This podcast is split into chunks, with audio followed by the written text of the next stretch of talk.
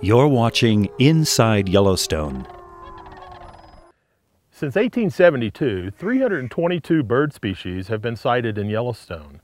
Many of those species are seen as they migrate with the seasons. It is believed that 148 species nest in the park. Of all those species, none is more important to the future health of Yellowstone than the Clark's nutcracker. While these birds can be found in a variety of habitats, they are most often associated with subalpine conifer forest. You may hear Clark's nutcrackers before you see them. Watch for small flocks working their way from tree to tree as they search for food. It is this search for their favorite food, pine seeds, that make this bird so important for the ecosystem. Clark's nutcrackers have the ability to hold several dozen pine seeds in their throat at a time.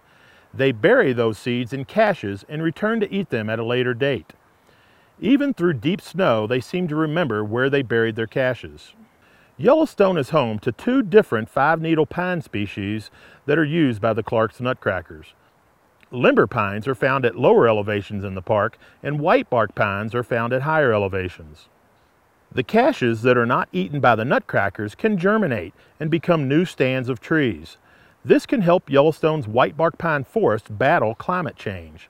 As average temperatures rise, the upper tree line can adjust to higher elevations. Clark's nutcrackers are also important to grizzly bears. Grizzly bears love pine seeds but are not good tree climbers.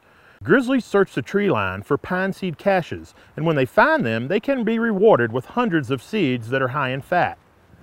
So, when you just thought you were watching birds, you're really watching a forest engineer, planting trees, battling climate change, and feeding bears. That's the Clark's nutcracker.